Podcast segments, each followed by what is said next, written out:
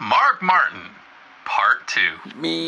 All right, we're gonna start in five, four, three, two.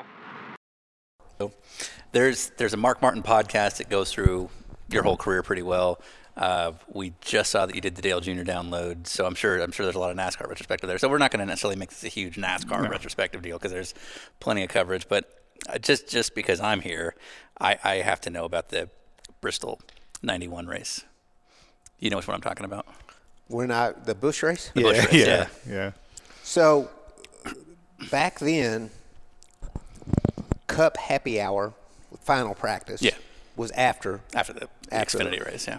So when that you know was going to finish under the caution, we immediately you know Jack immediately he's spotting. Right. He immediately starts coming down off the spotter stand. Yeah. Right, and it's, and you you were in the And- Winn Dixie car. You dominated that and, race, and I Yeah. call Steve Mill, and I'm telling Steve Mill, you know, raise the Panhard bar uh, one hole on both sides on your cup car that you're about on to the get cup into. car, Yeah, yeah. you know. Based on what you just did. so in the we'll be Busch ready car. for Yeah. you know hit Yeah. the you know because we're going to you know we got to free it up. Okay. And So so, you're already on to the next so uh, session. We're already Yeah. already moved on. Yeah. and um, and you just like destroyed everybody in this bush race. Yeah, Yeah. well, I don't know about that. yeah you did. Yeah. it was the dumbest thing. And if you'll look, I mean, if if you, I owned it, baby. Right. I Well, mean, I okay, got out so- of the race car and I said, "That's so- the dumbest thing anybody could Not, ever do." not everyone listening to this is necessarily They know what knows, that happened, knows yeah. what happened.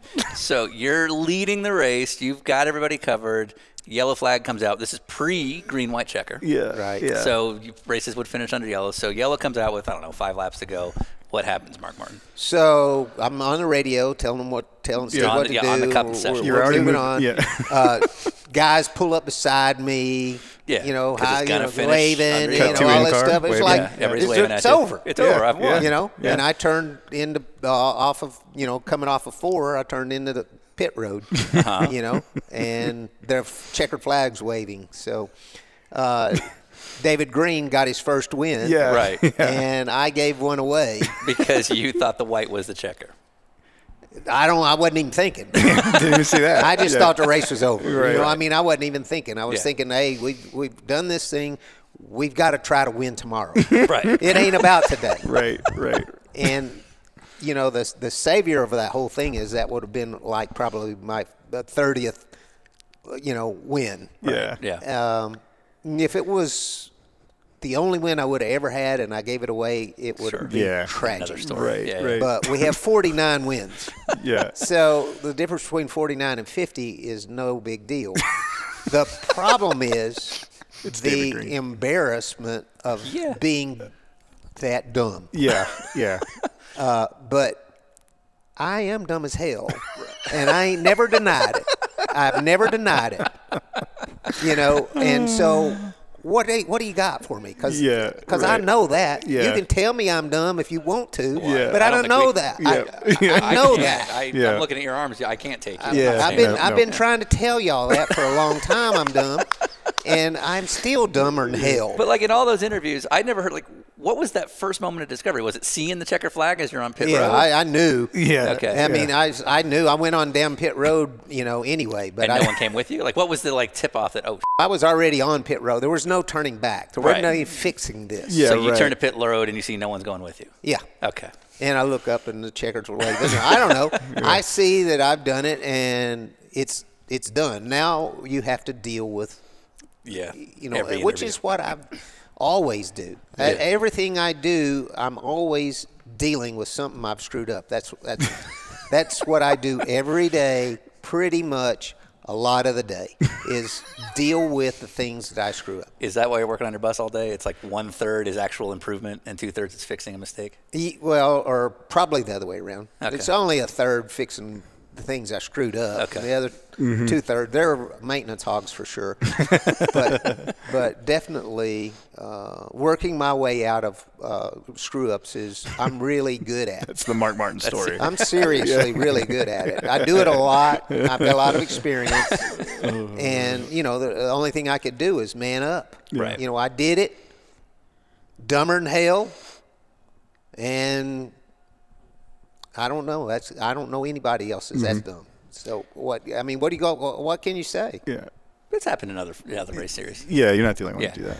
Yeah. Well, Like- it, I, I don't know that there's, it's been a win. I, Kale did it out of second at, at Daytona in That's July right. one That's year. right. Yeah. yeah. But but f- giving a win away is is a pretty big deal.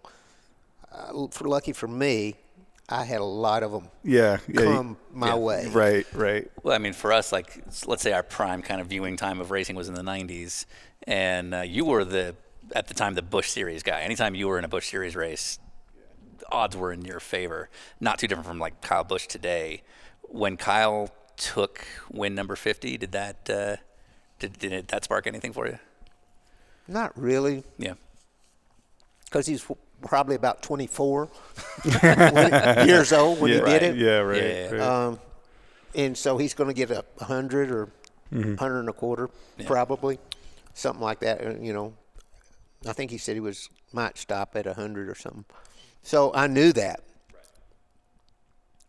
And you know, I took over the all-time wins from um, Jack Ingram at 32. Well, that was bogus as hell too, because they didn't count all his late model sportsman wins. He probably had 150. You know, there's Right, no right. telling what he had. Yeah. You know, and I said when they made a big deal out of it, well, I, you know, Jack Ingram, that, you know, that that's not right. Right. But whatever y'all want to say, Yeah, whatever y'all just want to do do. whatever. but, Yeah, yeah, You yeah. know, I'm I'm going to pay homage to Jack Ingram because you know Jack Ingram was in- incredible, and Jack always remembered that. Every driver has an ego, but mine is odd. You know, it's not. It's it's it's different than I, I know some other guys that got egos that are different than mine. You know, my I'm I'm I'm okay, fairly proud of the things that I did and all, but I'm more proud of the work that I put in than the numbers or the results. I'm a little bit embarrassed about, you know, some of the success I had. You know, Like you didn't deserve it? just I, I'm not. I mean, I don't. When I got it, uh, put in the NASCAR Hall of Fame, dude, I was the 40th guy to go in, and Junior Johnson and Dale Earnhardt and Kel Yarborough and all, you, I don't belong with these guys, man. They're the true, you know, he men of the sport. They built the sport. I mean, I I didn't I was uncomfortable with it. I was a little bit embarrassed, you know, a little uncomfortable with that because I didn't now there's more in there and it's like I'm okay with it, you know. Still but man when you know the the fathers of our sport and I went in before some people that really should have gone in that that were way there, you know, before I was and did great things and I wouldn't have voted that way, but but that's okay. Uh, So I'm humble in some ways, you know, um, but uh, you know I, I I I do have pride, and the things I'm proud of are kind of weird, and that is, you know, integrity. That's not weird, but go on. In, integrity, It's rare, but and it's not real, weird. and respect are really, really, really important to me. Yeah. And I never wanted to disappoint my mom and my dad, and I'm still that guy, you know. And talking about that bush race at Bristol, the one thing, none of it bothered me, except the embarrassment that it imposed on my son. really? You know, that's what I thought about. It's like Yeah. I've, I've embarrassed my son How old was he at the time? he was probably uh, well he was born in 91 Oh, okay. Yeah. yeah. you sure it wasn't later than 91 was 94, you're right, you're right, it's you're right. 94 yeah. there you go so he was three and so uh, you know respect and integrity are really important to me and i never want to let anybody down and those things you know just have always been important to me So NASCAR stuff we can listen to like five other podcasts about, but Mark Martin sports car racing, that's what we want to know about. along those lines. So let's let's go from 89 on, okay knowing your personal timeline once 89 hit. How did you hang out with Dorsey Schrader? Dorsey was fun. Yeah. Oh, That's we the know. problem. That's the problem. like, how, like, like here you are, like your first year of, of really trying to be sober, and, and then there's Dorsey who like prides himself on. He's not sober. so I guess I didn't hang out with him at night. Oh, Oh. okay. Yeah, you definitely Hang did. You on. would, you would know. There's a podcast you should listen to. Yeah. It's called Dinner with Racers. And Dorsey Schrader's on it. Yeah. Okay. So so Dorsey, I hung out with him at the racetrack. Yeah. you Okay. know, and so that's that's the extent. Yeah. I guess I knew Yeah. of him. Um, but so Jack put me in the 24 hours, teamed me up with Glenn St. James and uh, Deborah Gregg, and I don't remember who the other driver was. Um, and I, it was my first year with Jack, and he was just trying to get a free driver, I think Sure. give me some experience and probably get some eyeballs on. it. First thing, you know, got heel and toe. Yeah, right. Got heel and toe. Dude, I when I had a in 1982 when I ran Riverside, California in a cup car with a T10 transmission, I didn't heel and toe. Right, right. I shifted without the clutch with that Yeah. because I Right. drove trucks. Yeah, right. Yeah, I right. always floated them in, Yeah. you know. For I mean, so- for a lot of the sort of road racing fan base, Before cars, the paddles, yeah. yeah, like stock cars at the time, the way those gearboxes are built, you could literally just sort of lift the throttle with the brake in and, and still be able to get from gear to gear without a clutch. You match. You, You match. match, yeah, You match. yeah. It falls right in. Yeah. You just hold a light pressure on it, and when you match the RPMs, it falls right in. Yeah. So I'm out there practicing, and I'm gra- gr- grinding gears and grinding gear. And finally, I go to Jack. I said, Jack, please, just let me do it my way, and I won't tear nothing up. Well, okay. So he let me. So that was that was one story, and of course, you know, everything went good there. I'm, I don't know that I ever broke a transmission in my career. Right. You know, I just, you know, that was my thing. I I drove trucks. Yeah. You know, tr- tractor trailers, and I, I knew how to match the match the gears. So we're out there running, and um, you know, everything's going okay.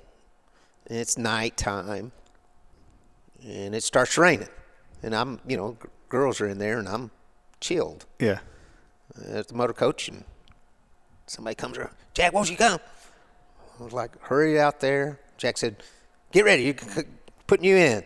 in the rain. And I night. said, I ain't. Right. No, no. Right. I'm not. No. I- Because I- how many races have you done in the rain before? Yeah. Right. Zero. Zero. At night. Okay. Yeah. Yeah. yeah, Yeah, I ain't never done this. No, Meanwhile- I can't do it. Meanwhile, like Lynn has been running Trans Am for how many years? Yeah, yeah, yeah. so- Well, I, it's le- I think Deborah Okay. spun it out twice. Ah, copy. I- Okay. I, think you know one one of the two Yeah. it spun out, and it was probably Deborah. I don't know, uh, but anyway, you know, you get in the car. Yeah. So he fires me out there on the wet, and I've never done it before in the middle of the race at night, and I had so much fun. They couldn't get me out. Yeah. I think I ran three stints. I think I ran three stints. I wouldn't get. I would not get out. It was so much fun. God, I had a blast. Uh, but that was that story.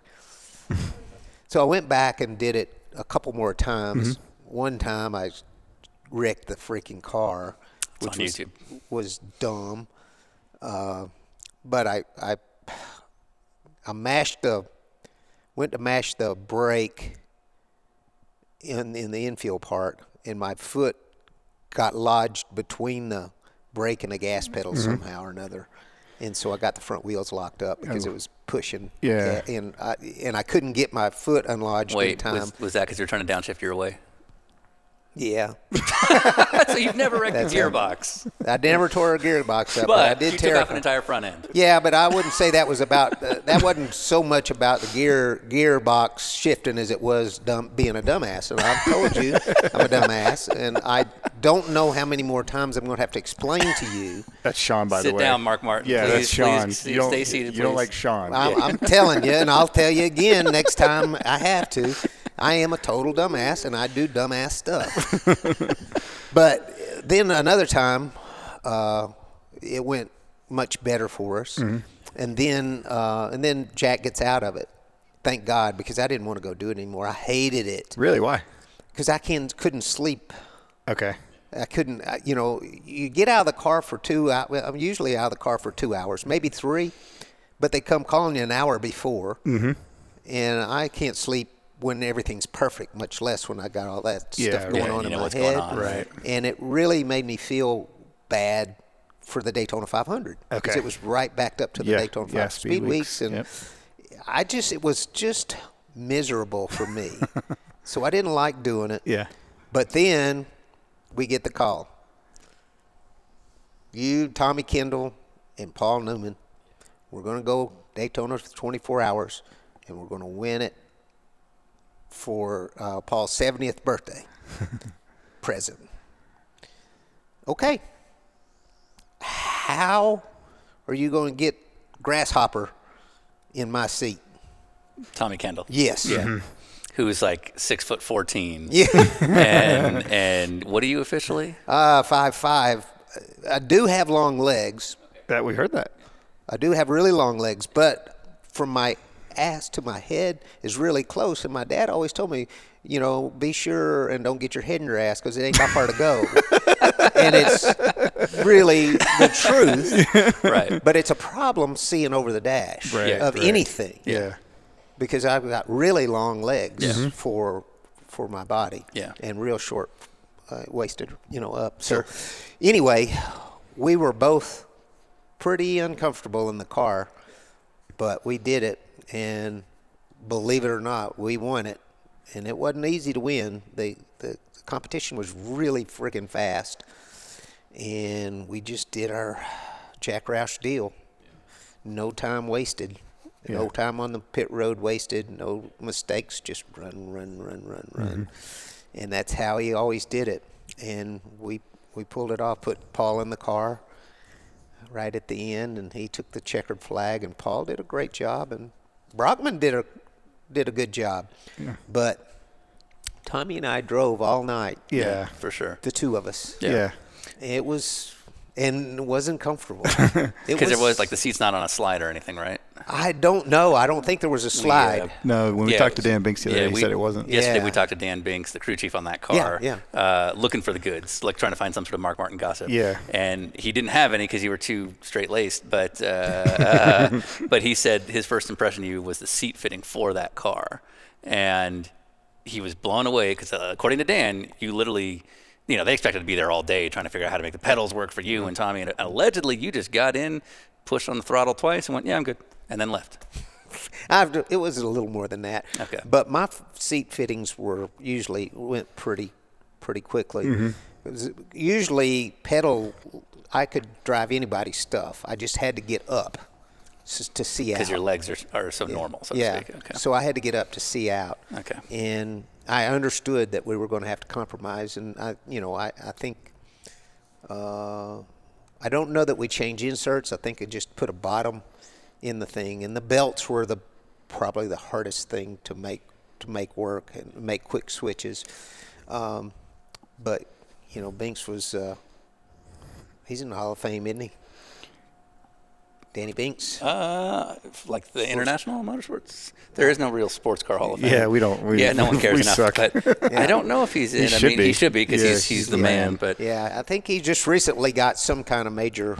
well, he just Uh, retired yeah. officially. So Yeah, he was uh, he was cool. There's a lot of cool legendary, uh, you know, legendary people that came through the Roush thing. The thing about Jack Roush that is unique over most of the others is Jack spent the majority of his money on hardware, and he was pretty frugal on people.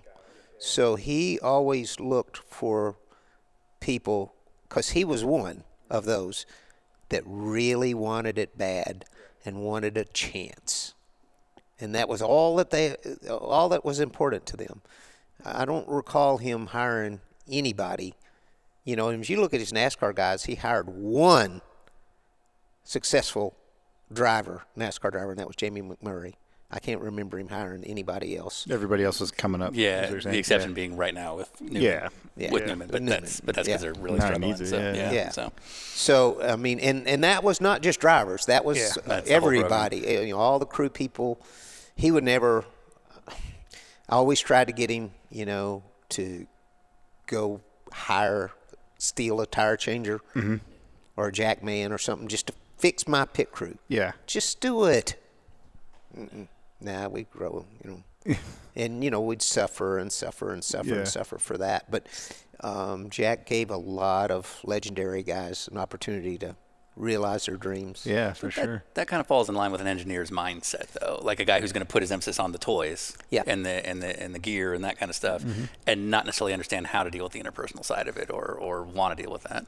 He was, uh, boy, he was a tough guy. He's not, in his latter years, after that uh, first plane crash, he changed dramatically and became much more uh, mellow and, and uh, more fun to be around. But he was really hard to get to know, uh, very cold. He wasn't, you know, early on, he was not warm at all. He was very cold, very uh, tough to get to know.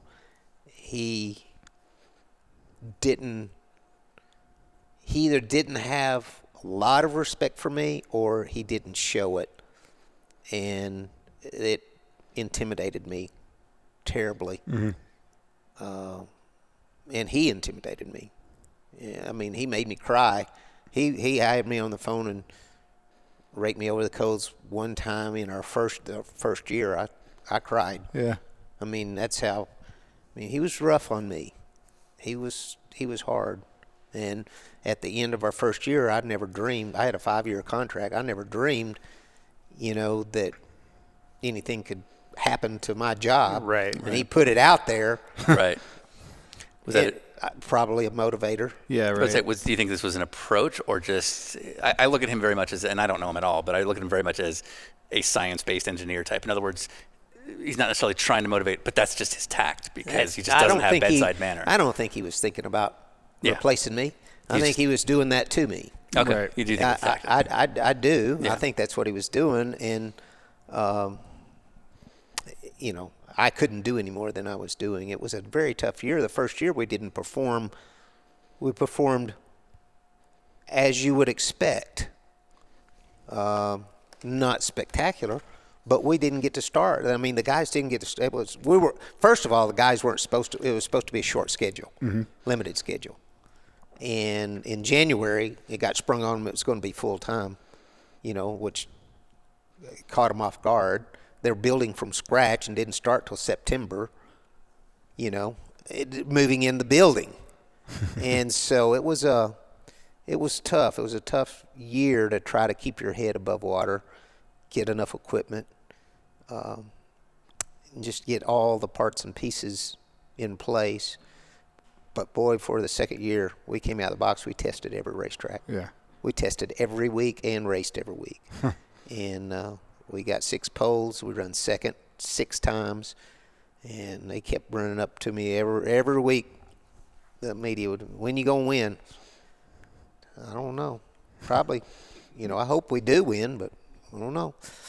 Uh, but we were fast. Finally, finally, God, I just after everything that I'd been through, I said my life was fulfilled. Mm-hmm. I mean, the one win, the one time, I didn't care if it was all over. Yeah. I mean, it was that way. And I don't remember, you know, it's not my most memorable win or anything like that. But at the time, it was finally did it. Finally did it. Yeah. And, you know, and it was so hard to do.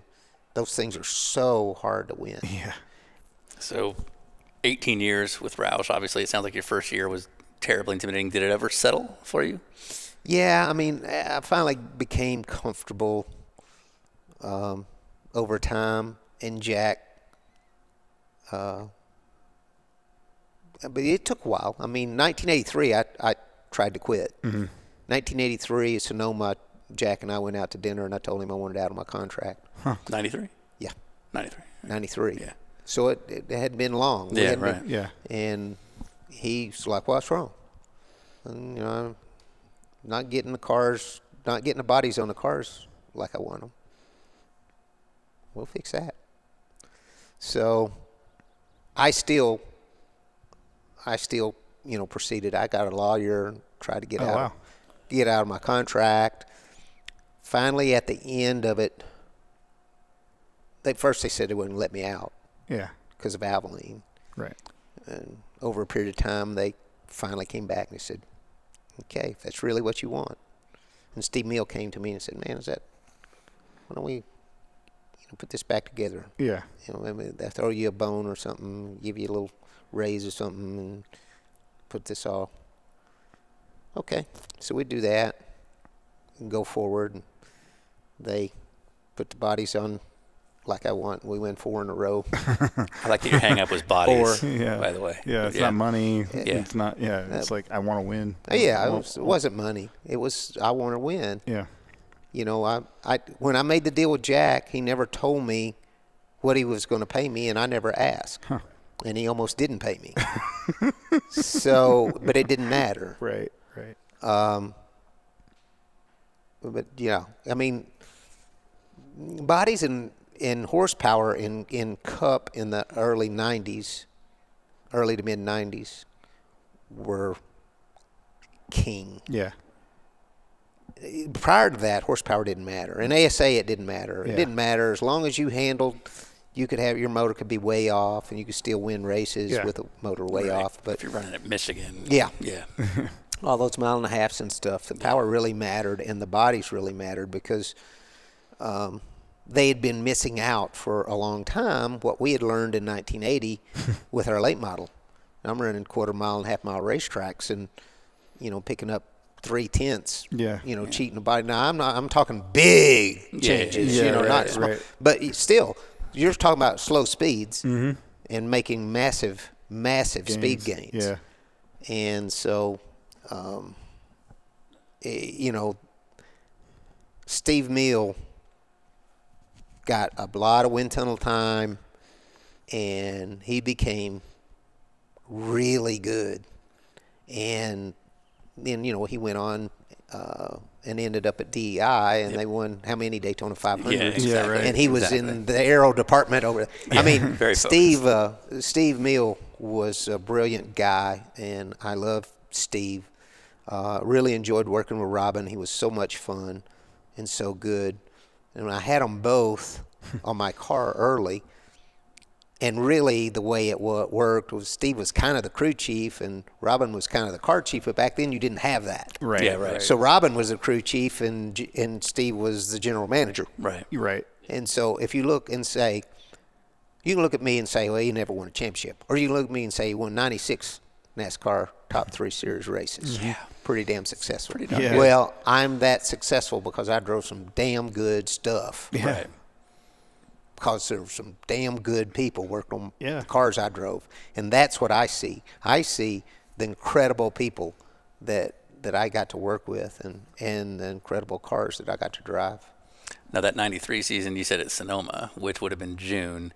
Normally by June, if you're looking to get out of contract, that means you've got something else going. I mean, juniors was where I was. Junior Johnson. Yeah, I didn't have anything, but I was. I had talked to junior. I had talked to Rick Hendrick, but he blew me off. Mm-hmm. He just started another program that year. Yeah, he kind of just blew me off, and now all he ever said once I got he got me in 09 man, if I'd have got you when you was younger, we'd have won a bunch of championships. Well, damn son, I called you once. Yeah. You know, had your that- chance. yes, he said it once. He said it ten times. Uh, man, if I'd have got my hands on you sooner, we'd have won a lot of championships. Like that doesn't help, Yeah, sir. but, I'd say, but even when you were there, you went really, really well. That was much later in your career. but yeah. yeah, he's he was a good guy, and he was he was incredible to work for. He's so good with people. Yeah. yeah. And everybody wants to win for him. Yeah. not- you know. Yeah, right. They just he just motivates Well- people like nobody else. and like to compare him versus Jack, and again, we, we don't know either of them, but he's in the business of car dealerships. Very relationship based, very personnel based, whereas Jack is very much on the engineering side. So I have to think that management style has to be entirely different. It, it does, but as Jack went forward, and I, you know, we got when I found out that he really wanted me to s- be his driver. Yeah. And he started really, years later. it- he started really wanting, feeling warm to me, and I to him, um, especially even a, in, after that plane accident, that first plane accident, he was a different person, but he was very good during that time with, uh, you know, one day a week meetings at the race shop and steering the the the ship. He was good. He was good with people. This was a good time, I think, uh, because he had really developed and was a lot warmer, you know, and, and was a lot different person and did a did really a great job. Uh, I, I feel like, but one of the things he did was he let drivers. Um, nobody else in, in the business let drivers steer the ship. Mm-hmm. And he let he let me steer the ship some. So the only reason I ever wanted to leave is because I wasn't steering it enough. But uh, of course, he let me completely steer the Bush program, 100%. I chose who worked on it, who hung the bodies, where they run, you know, everything, you know, all the setup, all that stuff. I was able to choose all that. Um, and then and and I had lots of input on the Cup car as well. Uh, let Jeff Burton pick his people, pick his chassis, pick his body hangers, everything you Hmm. know. And Jeff succeeded be- because of his choices, and that's pretty cool. Mm-hmm. Yeah. a lot of guys, if they had the opportunity, a lot of car guys would have made it that didn't. Yeah. because they were driving for a guy that's not gonna let him do that. not let them do nothing, Yeah, and you yeah. Mm-hmm. drive it, and it's not working, and it's your fault. Right, Well, right. it's different now. You know, I mean, uh, you know, I like to think that if I was 21 years old and I was uh, a cup driver, let's say Bill w- William Byron or somebody, Mm-hmm. I would have a sim laptop and I'd run run the sim all night. Yeah. I'd be sitting in the motorhome running setups, and I'd come in the next day with my stuff or or talk to the crew chief about well I did this in the sim have a look at this I mean I still would wa- but that's old school but I'd still want to be integrated into the performance of the car cuz you're the driver's at the mercy of the engineer now I mean that's you I don't care how good you are you're not going to be able to succeed in a slow car I feel bad for the young guys coming in now in some respects because they're under a lot of pressure. They have to perform, and it's solely on turning that steering wheel. And I don't know if I would have succeeded like that. I had to, I learned I if I wanted to win, I had to make my car better than Larry Phillips. I had to make my car better than Dick Trickle, M- Bob Seneker. Then I had to make my car better than Dale Earnhardt. If I wanted to win, that's what I had to do. I didn't have to, I didn't focus on my driving. I focused on my, my equipment. And I don't know. It's uh, it's different today. And I I I succeeded because of the my equipment. Well, I don't think William Byron could renegotiate today because he wants his bodies hung differently. Well, You know, like I just don't think that's going to be an argument anymore. So, No, it sure is technical, and I don't know that it's better. I look at, I look at dirt late models, and that racing is still really good, and you can still kind of do it without a major engineer. Although those guys are getting really smart that work on those cars or crew Yeah. chiefs. Technology, to me, has just about ruined uh, NASCAR racing, and there's no way to stop it. Yeah, right. I, I know it sounds crazy, but there, when I came into NASCAR, there was just a few really smart people. you know, just a few. Yeah, right, right, right, right, right. It's just funny to Uh, think The about. garage is Right. slam full, and these shops are full of smart people. You can't outthink. Right. You know, you could outthink people back then. You could think things up. You could truly. You can't outdo these guys. They're all, you know, there's so many smart people. We need to get to an important topic. When did hip hop music start for you? 2002, Ben Leslie was my crew chief, Okay. and very immediate this answer. and so I, we go to Charlotte for a test. How old was Ben at the time? Ben's younger than me, Yeah. but he wasn't a kid. Okay. But he, I, I I couldn't tell you. Ben might be 15 years younger than me. So 2002, I was what 40, some somewhere in there. Yeah. So anyway, Uh, he might not. He might be five or six years younger than me. I don't know. He's like, no, the first thing you said. Right. He's over 30. yeah. So not many people there. Yeah. You know, back then, not everybody went to, To a the test. same test. Yeah. And he's got Dr. Dre's Chronic album blasting. Yep. And this is some good stuff. yeah. Yeah. and uh, yeah, I was digging it. It was just, it was just one of those good days. Yeah. Every time you go up in the trailer, man, Dr. Dre was Dr. bumping, Dre. Okay. and we were running fast. Yeah. Right. Yeah. I loved Charlotte. Yeah. We were fig- get ready to win, win us a big race at Charlotte. They built me a special car. I mean, it was just Yeah. right. Yeah. So, of course, I ran out and grabbed that, and then, So then- you're West Coast from the beginning. yeah, and then Hang on. well, and then and.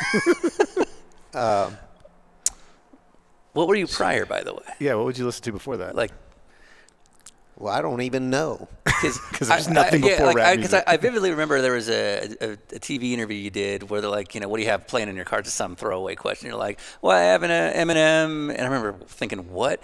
But then it was almost like you caught yourself. It's like, and I also like Dixie Chicks.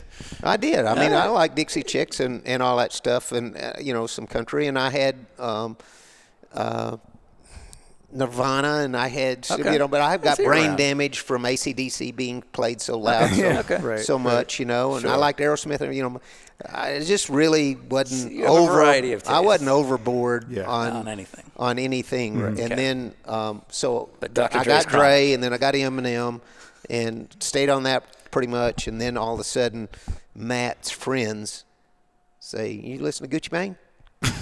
no, You need to. So like, I get on and just like nobody has put out as much music as him. I mean, I probably got. I I bet I got 2,000 songs. right. Can you say it again? It's From just- who? Gucci Mane. Good. Okay. Yeah. Gucci That's, I Mane. just want to hear it. That's all.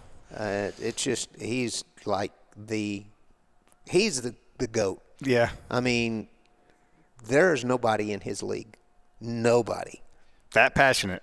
That's me. Yeah. I'm, All I'm gonna tell you right now, there is nobody in his league, and I really liked him better before he got commercialized. I Sure. mean, most of it, Sure. most of his stuff, sure, Mark I'm Martin. with you. Yeah. most of his stuff that that he put out wasn't even on i- iTunes. You'd Mm-hmm. have to go to Dat Piff and down da- and download it. the show has started. And this is Wow. really this is hard when you Yeah. got Yeah, to yeah, yeah. download it Yeah. on the computer, Right. Because I'm dumb as hell, and I got to download it on my computer and then take it from my computer So you're- into my phone. You're going like Right. LimeWire to wow. Okay. It's hard. So Yeah. most of his stuff, boy. I mean, he's uh, he's full gangster, Mm-hmm. but he's commercialized now and he's softened a lot. Yeah. I mean, he's he's he's pretty soft. Uh, Okay, so who else is on your list of? Because I, from what I read, you're a big trap music guy. I'm a big trap music guy. So who's like your top five? Let's see. Are Migos? Are we Migos fans? Uh, yes. Uh, Okay, but- good- good but, answer. um, just Oh, give me here a we go. s- Let's go to the give me a recently second. played. yeah, no yeah, problem. Where are you with the young Jeezy Gucci drama? Jeezy don't do nothing for me. Okay, okay, Um, Dolph, Okay. yeah, yeah, yeah, yeah, sure. young Dolph, is Mm-hmm. it was Yeah. it? yeah. Yeah, young Dolph is. Uh, uh, Mm-hmm. He's probably. I probably like Dolph second Okay, to Gucci. I feel like we need to point out that you're going to your phone. I'm assuming to your recently played music to find what you like. So in other words, this is real. This isn't some. no, I no, need we to- pulled yeah. up here. The door was open, and you were blasting. Yeah, young Dolph is. Like Little Wayne came on right off the bat, Yeah, and that was yeah. from uh, the No Ceilings mixtape, which I was really proud of you. yeah. yeah. No, young Dolph is is pretty incredible. I like. I don't like that. You know, like Drake. Is, he he's an incredible artist. Mm-hmm. Yeah. Incredible. But I never liked anything Sure. that was popular. Okay. It made me Okay. want to vomit. it's like I heard free. I mean, I love Leonard Skinner, you Yeah. know, and all those guys. I heard Free Bird till I could puke. I hate that song. I've always hated it. Never liked it. I like, uh, you know, Tuesday's Gone. Yeah, that's a great song. I like Yeah. all. I like the ones that nobody's ever heard of. You know, those are the ones I like. Mm-hmm. You know, um, Where were you with uh, Black Beatles by Ray Sturman that that uh, Gucci was on? I I liked that song a lot. Yeah. But I don't like his stuff. Okay. Mm-hmm. his stuff is way too singy. I can't handle that singy stuff. I want gangster. I want to be talking about cracking the cranium.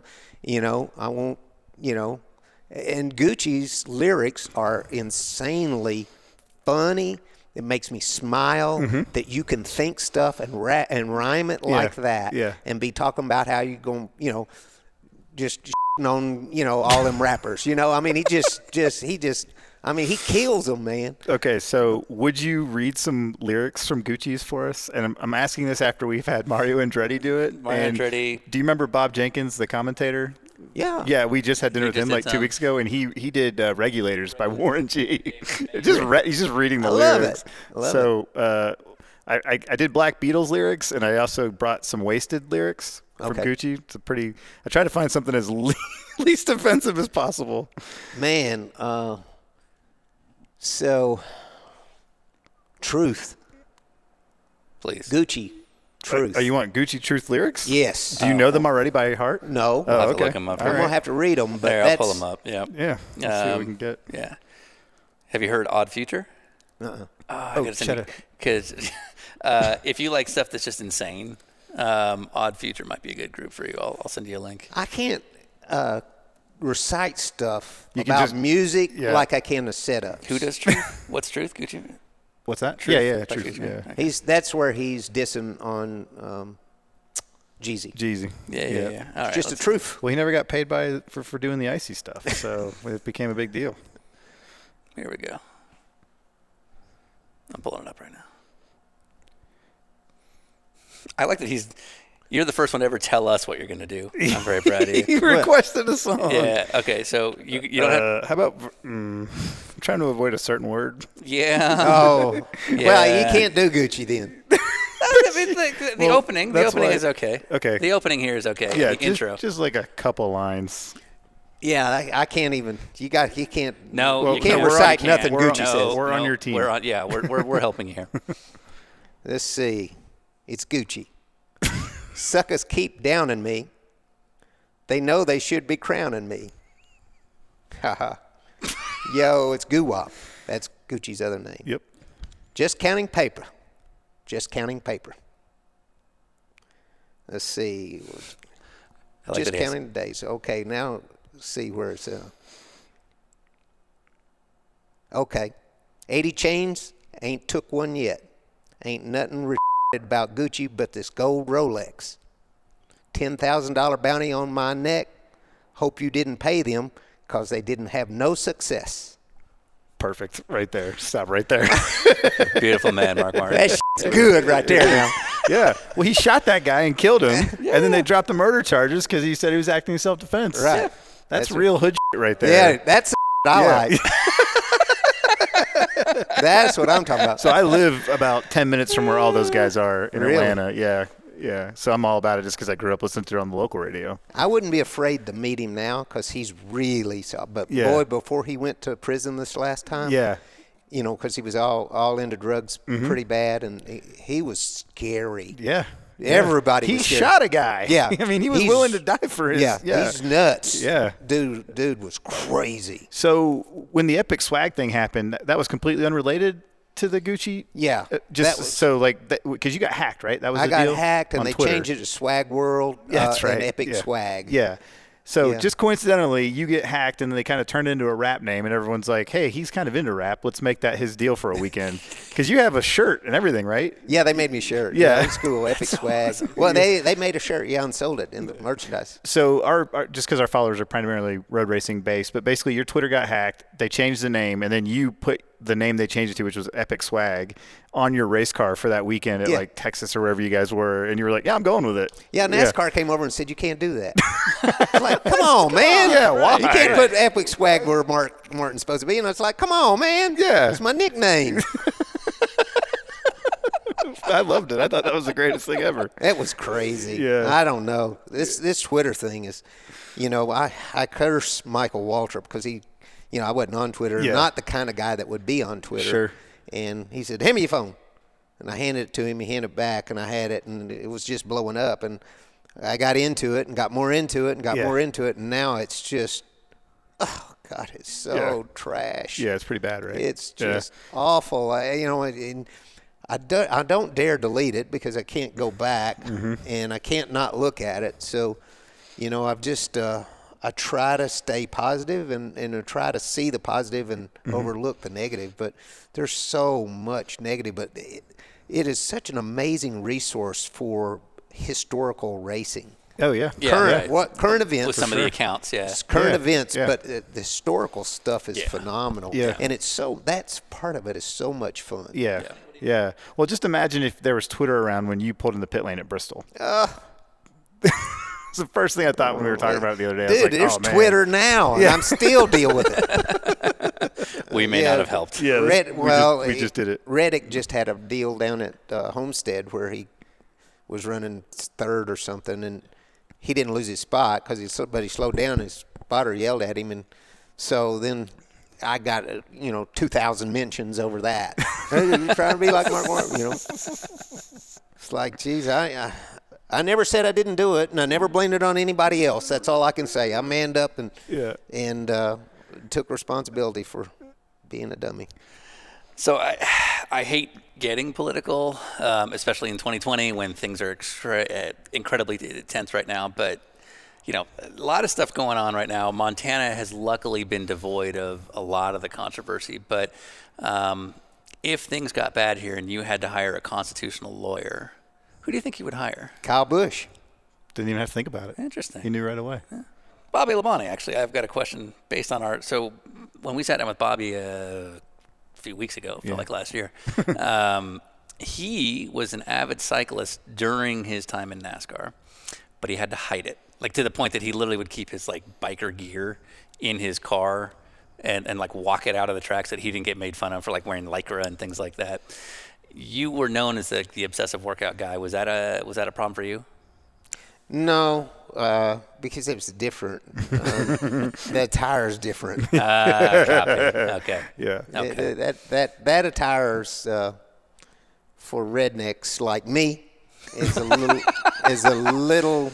So hold on. Yeah. yeah. So when Bobby says he had to avoid getting made fun of, It was you. It was you. Yes, it would it, w- it would have been me. It would have been He me. had good reason. Okay. Yeah. It's not out of nowhere. We asked this of a lot of uh, a lot of our, our especially our driver friends. Um, what, a couple of years into Roush, you start making really good money. Yeah. What's the first dumb thing you bought? I, I bought some RV lots that I shouldn't have.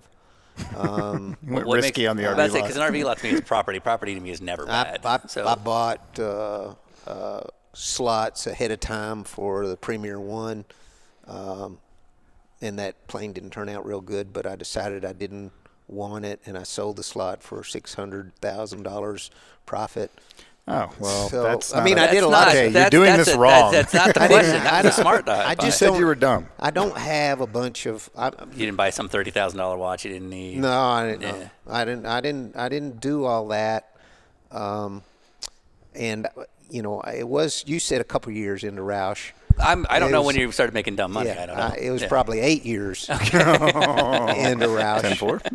I had to make Copy. sure that I worked on my retirement 1st Mm-hmm. Okay. and uh, really glad. I mean, I've been really, really lucky. In 07, I got mad about my investments. They were in the stock market. I had somebody managing it for me, and I got mad, and I told them I want it all out, and I want CDs. you don't want CDs. You want bonds. and you In want this and 07? that." Yes. Wow. And Well so, done. Yeah, so yeah. when 08 happened, I called them up, and I says, how am I looking? Right. You're looking like a genius. Yeah. You're my best client. Yeah. Yeah. You look like a genius. And I'm like, well, I'm glad I got mad because I Yeah. didn't know. You Yeah. know, I just got lucky. And, uh, you know, just stuff like that. You know, Yeah. I learned a lot through that one. Of course, I sold the plane. You're right. So I don't Yeah. need it anymore. Yeah. And I had always planned on burning jet fuel in ret- my retirement. That was part of the plan. That was baked into the cake. Really. But the the last year I had the plane it was probably two years after I retired. We flew it 37 hours because we went in a coach everywhere because our stuff's in the coach. Yeah, Yeah, right. Mm-hmm. right. It's not like staying in a hotel because you don't have to carry the bags. You know, you know, it's just this. And we just didn't use it. We didn't use the plane, and so we sold it and and uh, I flew that myself. You know, I didn't have a pilot, and and all people asked me, "Do you miss flying. I'm like, no. No. I mean, you know, it was an incredible privilege, and and I did that. You know, I needed to fly, I needed to do it, and I did it, and I did that, and I don't need it now, and so I don't. Can we suggest a really bad investment? Yeah. Are you a Wu Tang fan? Ah, Uh, well, it's already over. Yeah. Never All right. mind. Yeah. Uh, they sold. They they made an album called uh, Once Upon a Time in Shaolin that they sold to one guy that was the whole business model. Uh, he's in jail now. Yeah. Right. And I so feel like it's probably you for could buy sale. that asset, Yeah. Yeah. yeah. but not if you're not a Wu Tang guy. I'm not. I'm not. We should probably cover IROC before we let you go. Yeah, 'cause exactly. You were Mr. IROC. And It's good to me. I still think that was one of the coolest series that we got. It like you know, like you- Absolutely, like and we it- always talk about our time frame of being fans is really the '90s. yeah, for and that's when us, IROC was a thing. And that's when it was. It yeah. also points something out in conflict with everything we've been talking about, but I'll let you talk. It was such an honor to be invited to be a part of that. For me, it was the crown jewel of my career at the time, just to be invited and to be in that elite group and to be able to be around Mario Ande- Andretti or Emerson Fittipaldi or Right. uh, you know, it's just these greats um, and legends. Um, Martin Brundle, you know, Yeah. I mean, just um, get to race. I knew Ari Lyondike, but you know, to get to race with him, to get to know uh, Bourdais, Sebastian Bourdais, um, just so many of them. You know, it was it was amazing uh, to be invited. It was hard to get invited um, especially well, it was hard for anybody to get invited, but w- from a NASCAR standpoint, you pretty much had to run the top three in points, uh, you know, or be the reigning IROC champion to get in. so be you Mark chose Martin. a route, right? so, and you know, if you did well, you started in the back every week Yeah. or every race. Put it that way. You drew for your starting position for the first race, and I habitually draw last row on everything anytime there's a draw because I'm terribly unlucky. and so, you Except know, for in 2007 with your entire stock portfolio. but other than that, Yeah. Yeah, I was unlucky in the 2007 Daytona 500 though because it was really the 505. Oh, here we go. I was leading. Here we I was go. leading at 500 miles. Listen to Here me, we sir. go. So I can don't don't make me Here don't we make go. me lucky, okay? Because I'm not. That's this one's on Ryan. I didn't do this one. yeah, my name's also Sean. No. So anyway, it- Harvick. It was it was, it was good times. Um, starting to back. Um, I mean, let's be fair about it.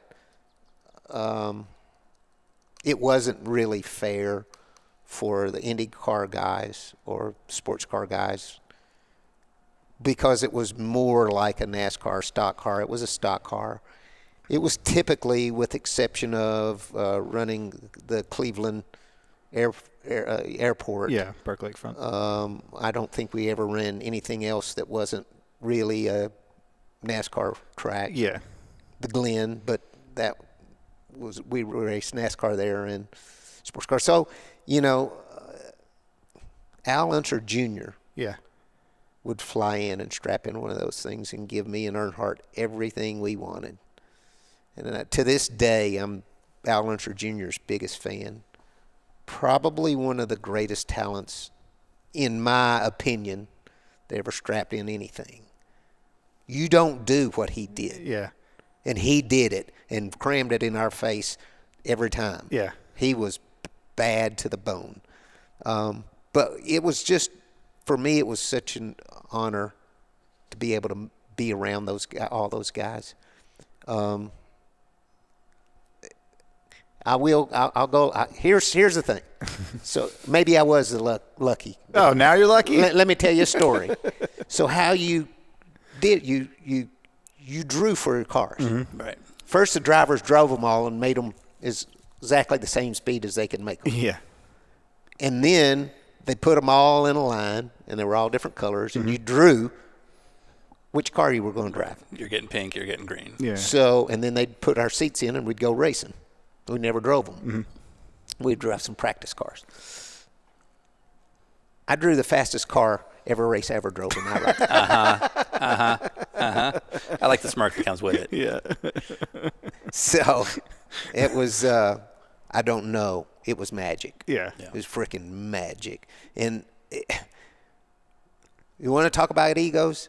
Egos when an ego stroke is when you walk over, climb in a practice car, and the and the you see the mechanics elbowing each other, and then I go out and I make two laps, and come in and park it and leave, and I'm good to go, and it's faster than anybody's run. And I Yeah. see them over there, you know, and I mean that's badass. Mm-hmm. that's, like seeing your number on, the top of the scoreboard Yeah. Right. and it just happened a lot and Yeah. i don't know and I, I, I swear i don't know why because i Uh-huh. didn't get to have any input on the setup or anything else That, that- What- that's actually where I was kind of going with that, which is like IROC, you couldn't set you you've this whole time said that setup was kind of your magic sauce. Yeah. And yet these cars, you I, you've said yourself that uh, IROC was kind of one of your crowning achievements, and and i didn't have any input you had on no input on the cars Yeah. at all. And You that know, was when we Sean went to- that said that.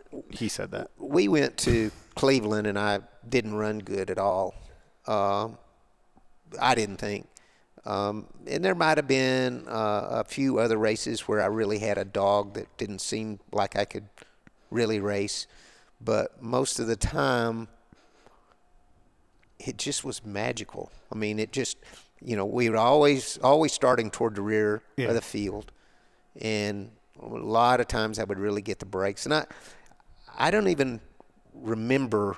So I'm at the my museum in Batesville, and I look Did you over. just name drop a, a museum?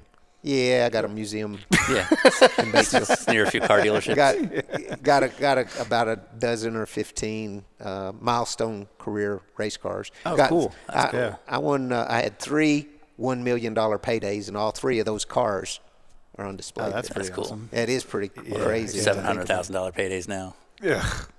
So economies. anyway, I see you know we're all these trophy cases and the lights are burned out, and I see IROC Indy. I think, yeah, that's pretty cool. I wanted Indy, and I saw another one sitting next to it, and I, and I looked and I saw another one sitting next to, next to it, and I said, duplicates. I looked down, 98, 99, 2000. I didn't even remember it. Huh. I mean, I won three years in a row Yeah. at a place you can't pass at. Yeah. Starting in the back. And Steve Mill, I remember now, Steve Mill said, How do you do that? And I say, I just get that left front down just as low as I can get it. you know, try to get the left front lower than them, the Yeah. guy, car in front of me. you know, you know, just got, And it's easy. That's you, the secret. You know, and it's just you know that's what they were doing yesterday. You know, at at Indy, it's just what you do. You know, but yeah, I didn't know. I just you know because it's just like that bush race in '94 at Bristol where I pulled off. When it's done, it's done. I don't even think about it anymore. I mean, it's over, erased out of my mind. History. W- Every every cup win I ever won, I'd stand in victory lane and be thinking about how can how we gonna win next week. Yeah. I'm not thinking about soaking this up. It's like, damn, we got to get that body right on that car. We got to, you know, we got to. What are we going to run for springs? What's you know, what do we want to do it next week? And we got to try. to- We got to win next week. You know, and and that's really. Like, this is. There's a lot of things that were wrong with me that if I had really looked at, like I really should have enjoyed. It wouldn't. I. I. It wouldn't have taken. It wouldn't have made me go slower. It wouldn't have taken anything No, away if I would have right. just damn enjoyed it a little bit more. You know, I just, just, just I'm I'm messed up. Well, you, you're enjoying it now though, like in another way. Yeah. You know, like you're you have a house here, one in California, and still in Arkansas. Yeah. And like 35 car dealerships. This isn't exactly the crappiest motor coach I've ever seen. Um, I think like now you're enjoying it, right? I am enjoying it. And maybe if you didn't be you earlier, you wouldn't have had such success.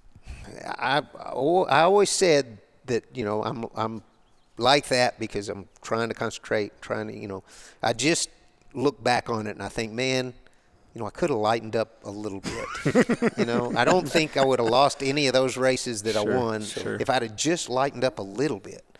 But I agree, Ryan. I, I you know I mean I people always point out you didn't win a championship. Nope, sure didn't. But winning races was the glue that held a team together. That it brought sponsors Yeah. and it held that team together.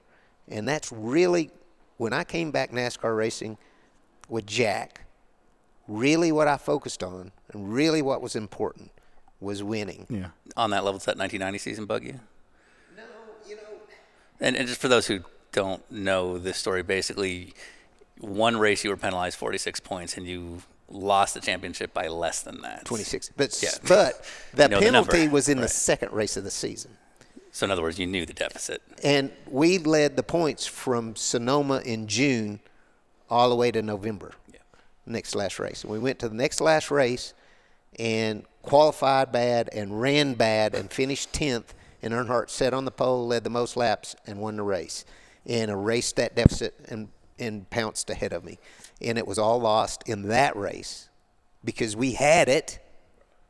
And if I'd have run fifth instead of tenth, we just couldn't run a lick. We just ran terrible, and I run good at Phoenix. Always, we just it- we could not hit our butt with both hands that day. We just couldn't go, and that's where it went. And there was no con- conspiracy. I will tell you right now. Bill France Jr. would have much rather Richard Childress won the championship than Jack Roush in 1990. Okay, I, I, I guarantee you that.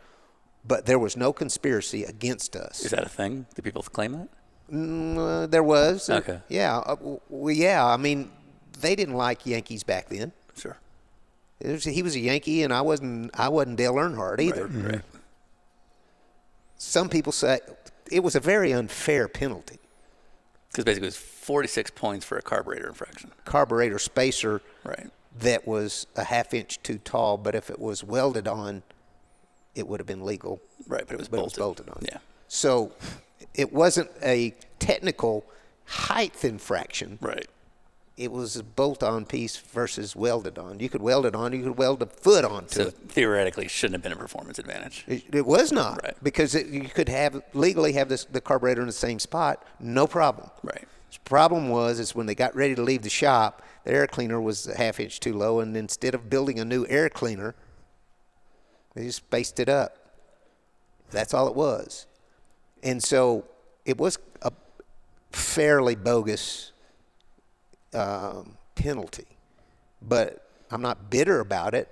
He didn't, you know, there was there was no intention behind it other than you know, Richard Childers called P- France Jr. and France Jr. unlike usual wasn't at the racetrack, and it was a two and a half inch spacer and two inches all you're allowed.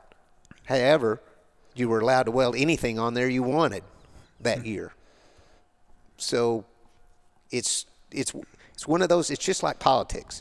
You can look at it from one direction or the other, and from from the other direction it's legal, but from the one direction it's not you know and the same thing as politics it's just like what's real is somewhere in between all that yeah, you know it's just not it's not but anyway it's going to come and uh, it doesn't and that's what makes 2002 so sickening is you know we could have beat tony stewart all we had to do is not blow up and as jack we just don't need to break we don't need to worry about power and what do we do? We blew a motor. 100 points. 100 points. You know, and we lose it by, I don't- you know, whatever it was, 32 or whatever. But, I mean, it's we should have we should have won that one. Mm-hmm. And it's to 02. I, the, the sand's about out of my Yeah. hourglass, dude. Yeah, yeah, yeah, I'm, you know, I I don't have much time. We, we, we need to do it now Yeah. this is our shot and we we let that one get away we should have been built you know we should have been building streetcar engines you know because we didn't need power we were handling good we had a good we were in good shape on points you know and but you know that's that stuff happens and then in 09 i didn't give a shit if we won or not i was just happy to be winning races Right. Yeah. i swore i wouldn't get caught up in you know because i was miserable You'd retired and then basically came back Yeah. to that Hendrick deal. Yeah, and I, I, you know, I had, I did not give one flip about the points. Yeah. other than Alan and my team wanted it. Right, So I wanted right. it for them, but personally, I didn't care. In I tell people today that are so hung up on that. Yeah. How would my life be different right now? How? You tell me. None. Would be zero difference in my life. So why should I be miserable about that?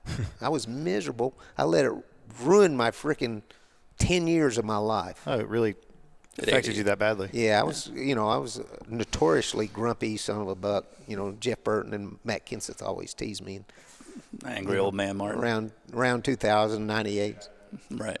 you know, it just, I, you know, I was miserable because I kept, you know, trying to win that championship Mm-hmm. and them points and slow tire changers and slow pit stops and breaking engines and all this shit. I couldn't. Couldn't do anything. My about IRA car never ran out of gas, Yeah, and it right. never blew up. it. yeah, yeah, Right. yeah. Yeah. I mean, that's the difference. Yeah.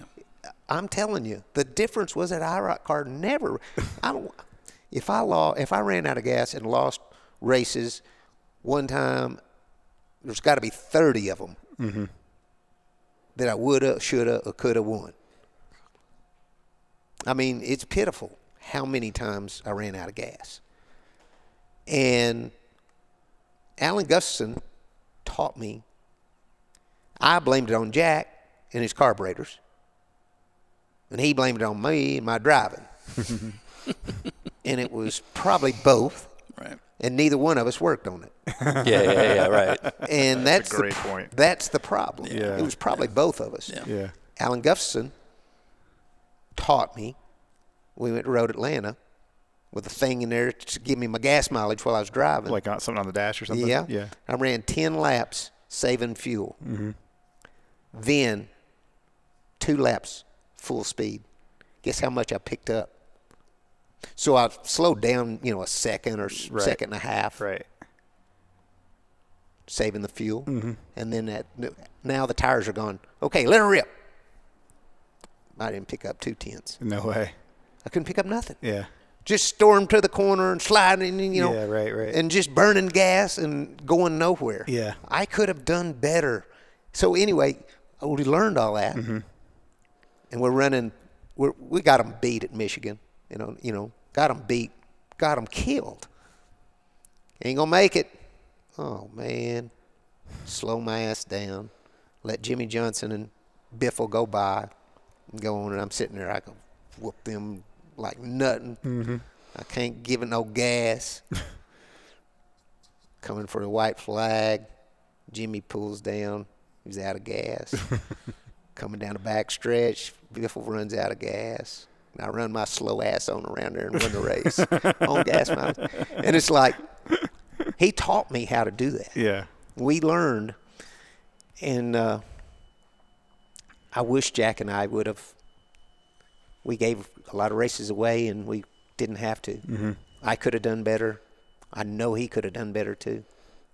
But uh, then, then what happened, and probably what happened in 02 was then he started making the Pistons where they could live running super hot. Yeah. So he ran them so freaking lean it was crazy. Yeah. And I'm sure we, you know, melted a piston Sure. Sure. Yeah. in 02 and probably cost us because he, he got to where at you know at that stage of the game it was the 90s when we ran out of gas all the Mm-hmm. time. we ran out of gas we were winning daytona july race in 09 had them beat pitiful spun out uh, earnhardt hit jeff bodine and bodine hit me and i spun out restarted in the back 20 laps i was leading again uh, 20 laps to go i come on the radio and i was like Things run out of gas on a caution. Yeah. No, I ain't. I said, I'm telling you, it's run out of gas. Let's come get gas. I can beat these guys. Yeah. Ain't no problem. Hey, you know, I got these guys killed today. Yeah, you good. Run out of gas with six laps to go. What? 20 some odd miles. Jesus. I Yeah. mean, you know, I mean, we teased. we had a lot of frustrations, you know, especially in the in the '90s. That was '89, but then into the '90s as well. just a lot of frustrations and Jack, I'm sure, mad at me and me and Jack and just you know just instead of just working together and being warm and fuzzy, we were just like we were mad. Is that ego? Probably both of ours. Yeah. Probably, bo- I was scared of him, and I was mad at him because I was scared of him. Yeah. because he wouldn't. He was so cold and, you know whatever, and so And that fear meant you couldn't For- communicate. for yeah, Yeah. So, so I didn't communicate, you know, and, and I was mad Yeah. about it all, you know, and and I wish I get back on the fuel mileage thing all the time because I- you know I just wish. I mean, the year that I think it was '99 that Rudd won Indy, the Brickyard. So I'm trying to win a championship so freaking hard. So all I'm worried about is points. Yeah. It's coming down to the end of the race. I pass Rudd. He's behind me. And uh, the two guys in front of me pit for gas. Jack says, We can make it. Steve says, We can't. Jack says, We can make it. Steve says, We can't. Well, I've run out and lost a, a thousand races already. Yeah. Right. I got points to worry about. I think I'm coming for fuel. I came yeah. for fuel. Yeah. Yeah. Jack swore we could make it. Rudd wins. Yeah. yeah. It was in my lap. Yeah, It right. was just a few laps to go. Right. We just, you know, but we just never worked on it. You know, if I mean, nobody ever took the time to teach me, and so I tried. When I tried to save a little gas, I tried to do it the way my dad talked about saving gas eh, or saving fuel in a truck, tractor trailer truck, you Yeah. know, or whatever. I thought the only thing you could do is just slow your butt down, Mm-hmm. you know. But you, you, there's ways to make pretty decent speed Mm-hmm. that did save fuel. So in all those years, you never tested for fuel mileage as a driving style until Oh, the no. way end of your career when Yeah. you're with Gustafson and Hendrick. That is correct. Yeah. I, I think when people think about egos in motorsports, they generally just think about people that think they're hot shit Yeah. and too good. They don't think about the internal struggles that happen, like especially in a program like what you're describing. Well, and that's what I kind of said. I- I do have an ego, but it's Right. not the conventional kind. Right. I've never. Th- I've been a real humble guy, and don't. I don't think my don't stink or whatever. You know, I know I'm dumber than hell, and I really don't think I'm all that talented. I think I worked outworked my competition, Yeah. and that's where my success came. Right. I- and I will, I will say that. And I had, you know, Trickle complained about it, in you know, when I was a Yeah, you teenager. took his prize money. Yeah, well, yeah, because he wanted to go to the bar every night yeah, right. Right. after the race, Yeah. and I wanted to f- work on my car. Yeah. You know, pull the skirt front, s- you know, s- spoiler out, Yeah. jack the back up a little bit, push this, pull that, whatever. You know, and he didn't want to. They, did, you know, they wanted to play and have fun. Yeah. And they said, you know, we were going to burn out. Yeah. You know. Yeah, yeah. yeah. You're still working on your bus. Yes, sir. How comfortable are you talking about August 8th, 1998? That's my dad's. That's your dad's crash, yeah? Yeah, I'm- you know. Okay. No problem. Um, just kind of going back to that. So, the day of your dad's crash, what was that phone call like? It wasn't a phone call, so we ran the Glen. Yeah. and I got on the plane and flew home, and the my house had a hangar attached to it, and you know we pull up and got a dr- garage door opener for the hangar door, and the door's coming up. I get out of the plane, I'm walking in, and Arlene meets me about halfway across the hangar, and says, "Your dad's been in a plane crash," and my first thought was you know, cat is, you know, I mean, these dudes, He's I didn't wild think man. he was dead. Yeah, right. I thought, ooh, Right. Yeah. that'd be, I mean, my first thought was, oh, damn, that's going to be hard to. Yeah. Yeah. We're going to deal with I didn't this. think plane crash, he's dead. Right. I He'd thought- had so many wild tales Yeah. leading up to Yeah. this. Right. So it's, that was weird. And then, uh, you know, it, it took a little bit to find out, you know, that, that they, they died. And, you know, his wife, Shelly, and his daughter, 11 year old daughter, Sarah. And, uh, just a it was really hard uh, on me you know we, we were standing in the hangar and uh, Matt said, you know, Matt was seven, seven. He said, "I'm going to miss Granddad." Phew. Man, but it's uh, it wa- it was tough. So we go to go to his funeral. But Everything had to revolve about my racing funerals, everything. I, ne- I never missed a day at the racetrack for nothing. And that was another thing that I became bitter toward racing. You know, that added to the bitterness because everything revolved around that schedule. And it had been that way forever. And so we went to the funeral, left there. I guess the funeral must have been Thursday, and we headed to Michigan. And uh, so, driving from the airport to the racetrack, my phone, cell phone rings, and it's the president, Bill Clinton. Wow. Yeah. Arkansas guy. Yeah, but that, Yeah. my my Yeah. dad would had in him. My dad was a supporter of his when he was governor of Arkansas and stuff. And well, Bill's like that. Bill's he never forgets anybody. Yeah. He's an incre- he's an incredible politician. There's a there's a stand up bit about this actually about how good his memory is. It's it's Yeah. ridiculous. Anyway, you know he he calls and I get through the weekend and we beat him like a drum on Sunday and I'm gonna get to dedicate this race to to them and because I'm not lucky almost ever except drawing for IROC cars um, caution comes out and I believe we take four and Gordon takes two. And Gordon beats me. And I run second. And I never, and now it's broke. I'm broke. Yeah. Just freaking broke. Yeah. And uh, this is now it's all over. You know, it was, uh, it all was leading up to Kind of like Yeah, a real the happy race ending. is had- days to had do it, that, uh, you know, right. the funeral, the week, the funeral. We got to do the funeral. Got to get to the racetrack. Got to get through the motions. Right. And that was a rough. That was rough. And then, uh, but we do the bri- on the bright side. We go next week to Bristol, and uh, I think we come from two laps down, make up two laps to win that race, and it's friggin' hot, and I'm cherry red, but I'm in shape and digging and it's a rattle, you know, and it was an unbelievable win. That place was full then, probably 150,000 people back then. It was just roar, frickin' roar, you know, and it was popular because of what had happened and, and all.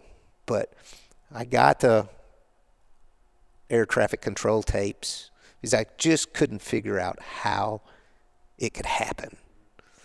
He's at 27,000 feet in his plane, and he called ATC and said he needed immediate descent. He'd lost cabin pressurization. And, you know, I listened to him, listened to his voice. Yeah, yeah. And the, the sound and stuff, and trying to figure out something had to happen to that airplane.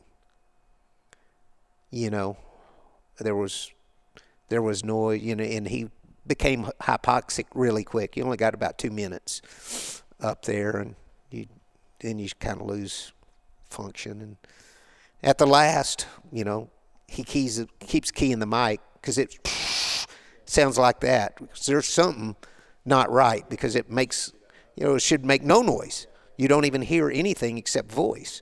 But every time the mic keys is plus him talking over it, and then then he keys the mic a bunch of times and doesn't even say anything. And it's pretty eerie to listen to that and listen to air traffic control and whatnot. It's hard to understand how how it happened. You know, I mean how he sounded preoccupied to me. And unfortunately, the um, you know they, they look into it and do the whatever they do uh, into the accident, and they're more worried about a regulation or two that he broke than they are what the frick caused it. I mean, don't we want to know if a window blew out of it, or you know, I mean, something happened. Not worried about that. Worried about you know his regulations he broke. Of course he broke. You know, he's Julian Martin. Yeah, you that's what he freaking kidding does. me? Right. He had a he had flown in. he was going to uh, California visit, I think his cousins or something, and started having pains while he was flying in, about to kill him. And this is the man he is. He lands, taxis to the FBO, parks at the FBO, lays down in the floor of the plane, and sends her to call an ambulance. And they take him in. He's had a heart attack. And that's, I mean, that's Julian Martin. Yeah. Yeah. he's like, That's Julia I Julian gotta- Martin. Martin right there. Yeah, yeah, yeah. No, I'm gonna get where I go before I fall out Yeah, here. yeah. And then I Hard fall attack. out, and he has angel. Well, after you have that angioplasty, you know, after you have that, you ain't supposed to have a pilot's license. Ah, Right. Gotcha. you know. okay. Yeah. And so, but he did. You knew someone. Yeah. So was that a focus of the investigation? Then was that kind of stuff, and not that uh, that and um, and he didn't um, he hadn't followed the regulation of uh, oxygen didn't mean the oxygen didn't work but it's real expensive and they have you you know take the bottle out and do x-ray and all Oh, this okay. goofy sh- Yeah, yeah, yeah. all this goofy stuff and he just he said i ain't doing that and they put a placard on there that says don't fly over 12000 feet it didn't matter. You didn't need oxygen. You had you're at 27,000 feet. You've got plenty of time to get down below 15,000 feet before you get hypoxic because every thousand feet you go, you got more time. And it's exponential. 45,000 feet, you got nine seconds. I flew at 45,000 feet all the time. You have to have oxygen Right. up there, but Yeah, at if it goes back. 27,000 feet, it's no problem. You lose cabin pressurization, you descend, everything's okay. So those weren't the reasons for the crash. Those might be symptoms in my eyes. Those are symptoms, but the reason was there was some kind of failure and he didn't immediately descend. You're taught when you lose cabin pressurization, first thing you do is descend. That's it. You don't even have to ask permission. Right. You just do it. Yeah. Then you let them know what you're doing. You know, you don't ask for permission. Something happened and he was preoccupied and or he sat up there and fiddled. I don't know. Yeah. I don't know what he did, uh, you know, but it that bothered me. It bothered me because I didn't know why. It, I wanted to know why it happened, Yeah. and Some closure on it. we'll never know.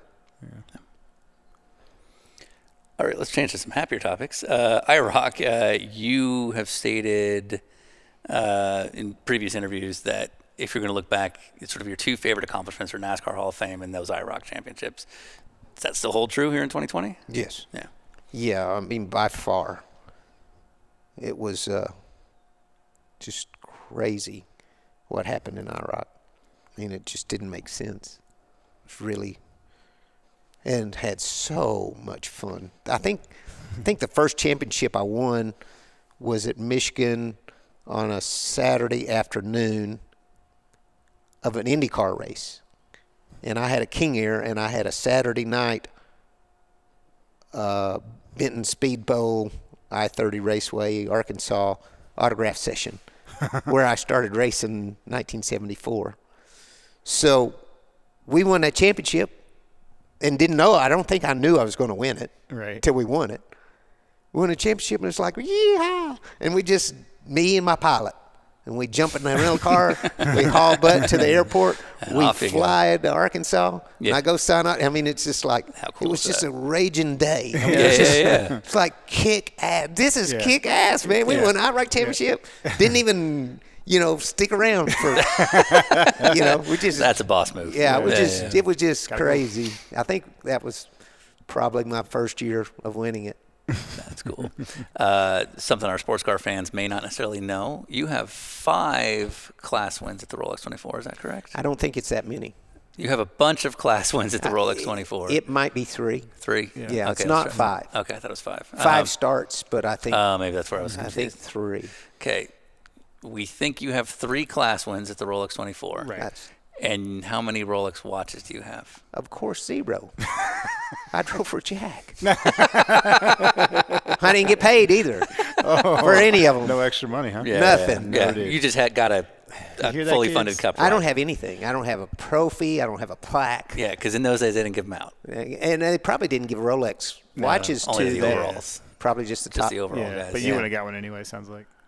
I would. I don't know. Maybe I would have. I'll tell you this. Yeah. I'll tell you this much. We won in '97. We won the the Vilbus 400 at Michigan. Yeah. Yeah. And they gave a chopper for a trophy. Okay. Ah, That's pretty cool. Yeah. Yeah, it was pretty cool. I, I, I grabbed that baby. You know, Usually, I, I didn't even take trophies most of the time. Right. Because at, at that time, they didn't give two trophies; they gave one. So I, I Ah. wasn't I wasn't much interested in trophies anyway. I threw all my uh, short track trophies in the dumpster in 1980. When I got married in '84, we moved seven times in the first five years. and s- Ah, yeah, about the okay. third time I moved, I threw them all in the dumpster, and Arlene said, "You're gonna regret that," Yeah. and I did Yeah. because those were the ones that really meant Yeah, yeah, yeah. more than Yeah, I any get that. NASCAR trophy to me. Yeah. But anyway, um, where was I? Um, You got a Jack- chopper. You got a Oh. chopper. The yeah, I Vilbus. want to tell that story about Yeah, the chopper. please. So, so I grabbed that baby, Yeah. put that in my museum, and about a year later, I get a 1099 on it for a hundred thousand dollars. Oh. Yeah. and I'm like. I ain't paying that, y'all. I'm, you know, I ain't. pay- I'm, pay- I'm not paying income. T- you know, Yeah, Oh, Right. Yeah, no way. Right. I, and, you know, so we fought it, fought about it, and I But got what, was, it. what was the legal argument? Because that is an asset. I don't know. I don't. hell, yeah. Don't ask me a bunch of. I told you I'm dumb. All I know is that I wasn't going to pay forty grand for something I got gave give to me. Okay. All right. All right. You know? understand that? All right. Sorry. You need a constitutional lawyer, sir. Yeah, you do. So so anyway, we we finagled it down to something that was more reasonable because it wasn't a hundred thousand dollar bike. Right. So anyway, um, yeah. So that that's uh, I do have that trophy, Okay. Jack let you and keep it's that. it's in it's in the Probably knew museum. about the 1099. but uh, yeah, that was. Uh, I, I got another story too about about uh, money. So we go, we try so hard not to go to Japan and race, but As but a driver, you mean? Jack and Oh, Jack didn't want to go. we- That's part of this like none show. of us wanted. Yeah. Right. Why? Right. Why would you go? See a new part of the world. To race in Japan. I raced in China last year. I couldn't wait to go. We race 38 You about to times say, a year. Yeah. That- oh, okay. Sorry, big cup driver. Poor thing. We race 38 times a year, I'd like to and go they're to Japan. big, uh, big events. This and is your limited off season. Now you gotta do Nobody this whole wanted. thing. We did not want to I'm go. not going to allow. I'm not Anyway, going to agree with you. We went to Suzuka, and it rained all day on Saturday, and I sat on the pole in the rain, and then Sunday, bright shun, sunshine, and I've never been on the track on dry. And uh, by the and we led a lot of laps, but Skinner beat me out of the pits on the last pit stop, and I couldn't pass him, so Skinner won, and uh, we ran second. But we got a bunch of lap money. They come over after the race and give me a bunch of yen, and, uh, and I counted it up, and I thought it was like, dang man, that's sixty grand. I ain't. I'm hiding that in my bag, you know. it's cash. from your boss. it's no, No, no, no. From from from Uh, Yeah, yeah, customs. customs from Uncle customs. Yeah, Sam, it's right? above So I ten. bring it home. Yeah. I bring it home and I You're take more it, than I- 10K. I, take it to Roush. Yeah, right. Give it, you know. Okay. For them to turn in, and it, I, I messed Oh, so- up. okay. I messed up the decimal point one spot. It was six thousand, not sixty. grand. I really thought we had something there, but That's amazing. yeah, I, I missed the decimal point one spot. I'm pretty good with math, but I, I do make mistakes a lot. It's a hell of a conversion. That's amazing. Dan Binks told a great few words story about you. I guess Biffle was testing trucks at Bristol. Bristol, yeah. Yeah, went back in Or- early days. Might have actually been practice. 'cause practice. You were there too. Yeah, it was, it was practice in Bristol and trucks. This was when Biffle was just getting started. Couldn't couldn't turn a good lap. And I guess Jack asked you to get in the car. You get out, you test. Apparently, you did just you literally just did like an out lap. Came back in and said, "Yeah, I don't steer that way." and then just left. And I said I don't steer. I don't steer that way. Yeah, and then just walked out, and he loved that. I guess it was really loose. I don't know. Yeah, it's something about like looking out the side window to drive. Yeah. was kind of how he. Yeah. Yeah, I don't know. he made that story up, didn't he? Yeah. Well, you call Dan Binks a I dirty don't liar. remember it, but that don't mean it didn't happen. the the one lap thing is notorious. Yeah. The kiss of death for a race car driver was to ask me to drive their car. Why is that? I'd usually do about three tenths quicker. Oh. Okay, so you and Johnny, Johnny O'Connell. Yeah. All right. One lap. Johnny O'Connell. soccer. One lap. One lap, three tenths. So I'm, I put new tires on my car at Indy, and I ran a 5360 on new tires, and they they came on uh, over to the car, uh, and from Casey Mears, Okay. 41 car, okay. Yeah. Casey Mears, and said, "Will you take our car out, 41 car?" Sure. I go down the back stretch, go into three. I come on the radio and said, "This feels like an Indy car." I go by one timed lap, 5260, one full second Whole fast- second. faster than my car. Oh. And they were complaining about their car until then. Yeah. The only guy I never, Matt Kenseth would not let me get in his Smart car. man. He told, yeah, he'd seen it. Yeah. He'd seen it. Because I'd kill myself to do it. I mean, you don't know. Nobody knows. And I would do one lap. Yeah, I right. wouldn't do five. Yeah, and then I right, would just right. boom, and I'd be shaking. You know. But my whole deal was like, I've got to demoralize whoever it is. Where And has this guy been? He's like, let me just tell you how I ruin people. so the only guy I couldn't do that to is I got in Biffle's car at Watkins Glen. And I, I couldn't I couldn't do it. Yeah. I couldn't do it. So- But Biffle's freaking crazy. so I couldn't do it to Biffle, but I did it to everybody else that ever that ever wanted. and they had to come over. Hey, will you drive my car and see what's wrong with it? You're like, yes, I will. Yeah. We Okay. ruin your weekend. So so I so Jeff Burton did that, and of course you know I've got to have I used it was t- uh, the shop rags. Mm-hmm. I- you know you know you could fold them up and they'd be that much, and I put them in the bottom of the seat. Okay. And- and Everybody, everyone else. Uh, yeah, everybody I was got like, you. Yeah. "Come drive my car. Let me get me shop rags. Yeah. Put them in the seat, strap in, go. Boom." Burton comes over. Man, will you drive my car? I'm gonna get in trouble. oh, it's Ward Burton apparently. No, it's Jeff. Your impression. though. teammate, my teammate. yeah. You know, I'll, I'll put him in there, put him strap in. Feels pretty good to me. It's about three tenths, three tenths. and uh, uh, oh, I can't f- remember his name, but he's always joking and cutting up and everything. I get out of it. Jeff reaches down to get those rags out. He says, "No, no, no, no, no. those were three tenths." That's amazing. That that kind of stuff was, Yeah. eh, you know, that's my ego there. Yeah. you There know, it is. I, I, that was fun. that that was fun stuff. But I I tried to do it to Biffle, I couldn't. Have you I did met- it to Gordon. Jeff Gordon. Are you saying you're two, three tenths faster than Jeff Gordon? I didn't say that. Okay. Sean said that.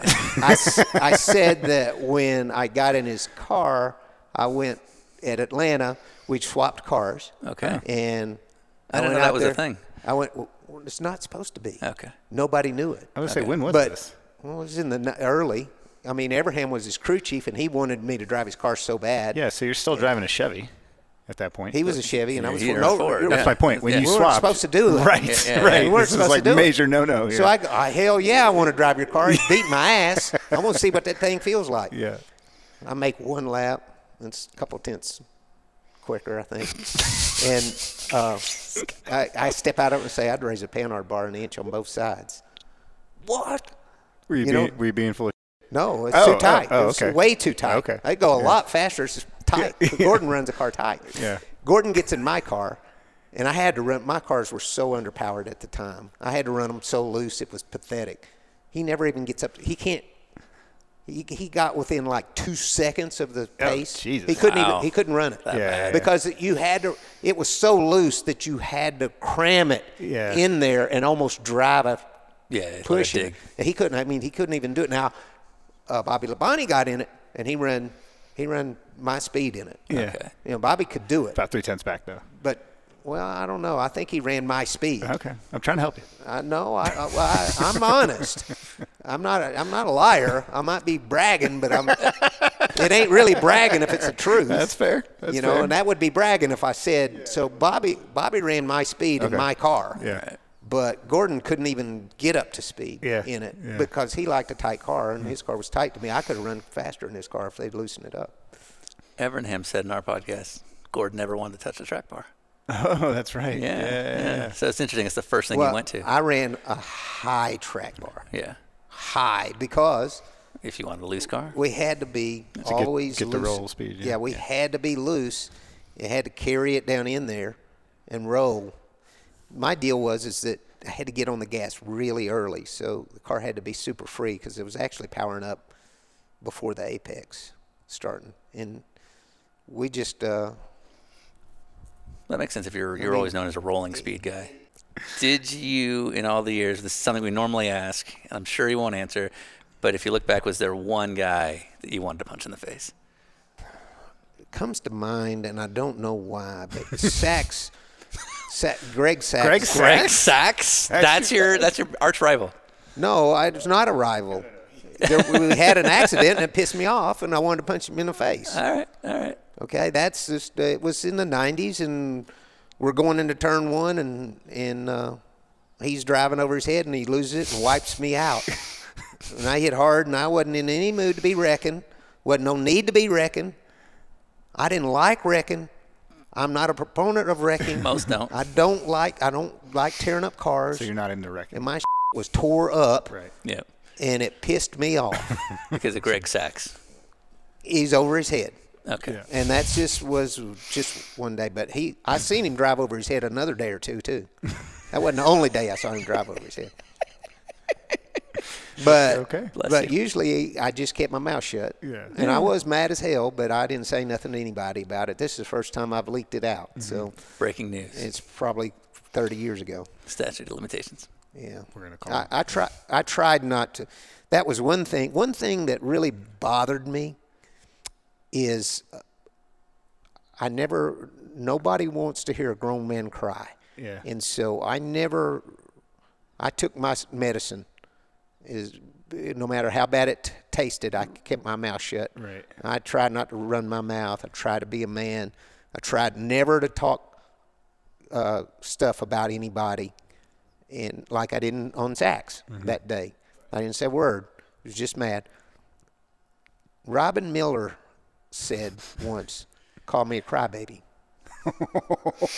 and that I just can see two sides of this. I coin. have a pro, you know, I still to this day, you know, I like Robin Miller.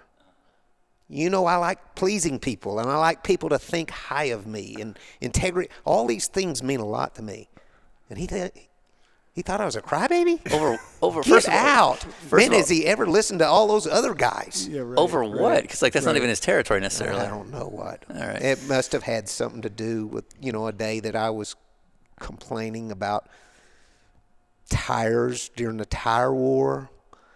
I did have a few things to say. Nothing like Tony Stewart, but I thought everything Tony Stewart ever said, I thought. yeah, right. But I never said it. Right. But I thought it. Yeah. And, but you know, I- maybe it had to do with tire war, or maybe it had to do with you know there were times when if you politicked, you could get a little extra spoiler for you you know your Pontiac or Yeah, Chevrolet. Or sure. something. So you have to And, play that. You know, if we were winning races, like there was one time at Charlotte, Fords had won several races, and then they had the All Star race, and they whacked all the Ford spoilers off. And you know, best that Ford could do is fourth or fifth. You know, and I said something about you know it was like we can't, you know, we we can't compete with is- this little. This is spoiler. every week in sports cars, so we know. Yeah, yeah, yeah. Preaching to So, the choir. so I don't know. I didn't ever, you know, I, I am not a crybaby. I said less than any driver I know about anything that ever went bad because I that was the one thing I didn't want to be called. And I wanted to be the guy who never talked bad about somebody else on a racetrack. And I wanted to have respect for people and be a competitor and all that stuff. And Robin Miller. All right. He's a big Greg Sachs fan. I heard. Yeah, apparently that's what it was. So, wait, so the, so the Greg Sachs deal. Um, if you wreck with like Earnhardt or Jeff Gordon or Terry Labonte or somebody like that, it's I don't want to put words in your mouth, but it's almost like you're wrecking with a peer. Yeah. In the sense that like things happen, but it's almost like with Greg Sachs that maybe wasn't the same kind of level. No, I didn't have the same level of respect for him that I had Terry. Right. uh, based on my experience on the racetrack with Right. him and some marginal Exactly. If- marginal moves that he had if made Terry makes a mis- previously. if Terry makes a mistake and takes you out, you kind of accept people that's what make it is. mistakes. Yeah, right. But it, But there's if you certain are a drivers, yeah. habitual mistake maker, your tolerance. Did you do that on purpose? Did you just habitual line stepper? Yeah, no, yeah, you know Did it. Chappelle showed this? Yeah, yeah. Is that that's Chappelle show, right? That's Chappelle. yeah, yeah. Man. Yeah, I love Chappelle. All right, Mark. God, Martin, you and I love are him. good. I'm I okay love with you. You're a habitual line stepper. Yeah. And he's one. Yeah, oh, he was, he, yeah, and to that yeah. point, he had been one. So, you know, I didn't have an, as much tolerance for that as I would have any Rusty or those guys. You I know, understand. I get it. we all make mistakes, but Yeah, yeah. Some more than others. some more than others. Chappelle show reference. Yeah, I like eh, that. e- everything about this is a win. I'm impressed by um, that. All right. Well, I don't know how much time you expected to give us, but holy crap, it's late. Um, My last question. Yes. We, we ask this regularly, um, especially people in like circle track, you know, short track racing. Who is the one person that you thought had the talent to be one of the best ever, but never got the shot? Like a name we probably would never even know.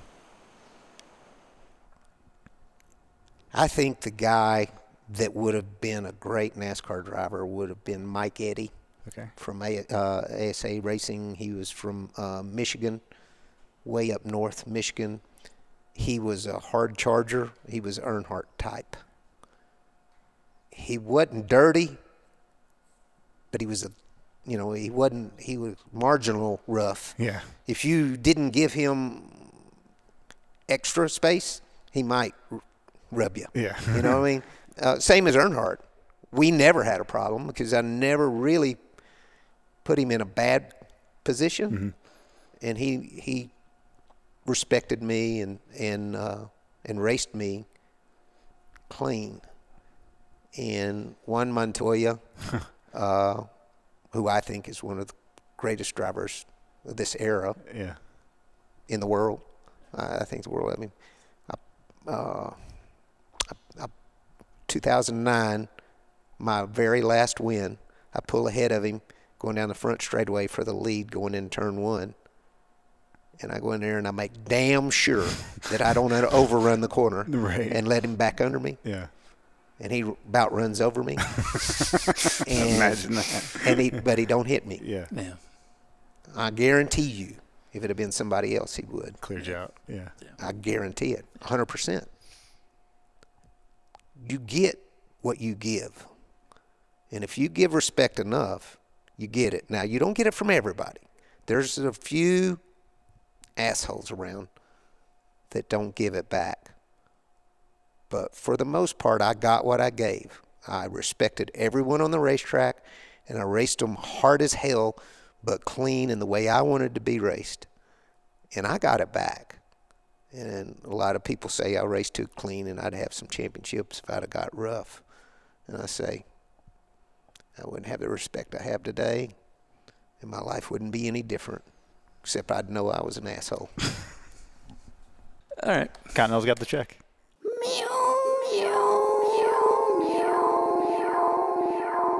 I'm finished.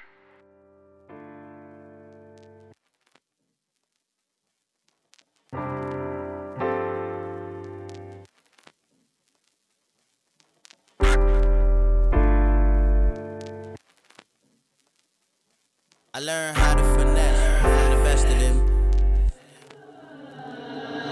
I learned how to finesse from the best of them. I'm nonchalant, what you want, I'm investing in anything that can get me to the paper. You stay salty, I'ma use it for the flavor. Abracadabra, I do magic like the Laker. Dag, they creeping in the dark and it ain't laser. Tag, you probably even wouldn't help a stranger. Like there's no benefit to learning other language. It's obvious everybody need a savior. It's obvious don't nobody know they neighbor. It's obvious people on their best behavior until it's time to do your enemy a favor. It might be worth it to first just consider prayer. And I ain't perfect, I ain't doing nothing either. Except raising my kids, and that's something major. Unless I never teach them how to love the neighbor. Hello, neighbor, how are you? Really wanna shower you with love. Hello, neighbor, how are you? Really wanna challenge you to love. I'm like Mr. Rogers meets Black Thought. Shouldn't have made it. I'm a blindfolded half court shot. I've been equated to the GOAT. But I'd rather be known as a sheep. Cause the greatest of all time is not allowed to be weak. And I'm lame. I make my best art when I'm lying in pain. I missed the mark but never took the time to aim. We all want the world to change. Instead of changing ourselves, man, that's all a game, ain't it? I should start with the man in the mirror, right? And handle it down to all my little children, like being a blessing to people that irk you. Or looking out for people who try and hurt you. It's easier to love the people in your circle. I'd rather be around the ones that help me keep my curfew. So when the sun sets on my life, I hope the people around me feel like that I love them right. Hello, neighbor, how are you? really wanna shower you with love. Hello, neighbor, how are you? Really wanna challenge you to love.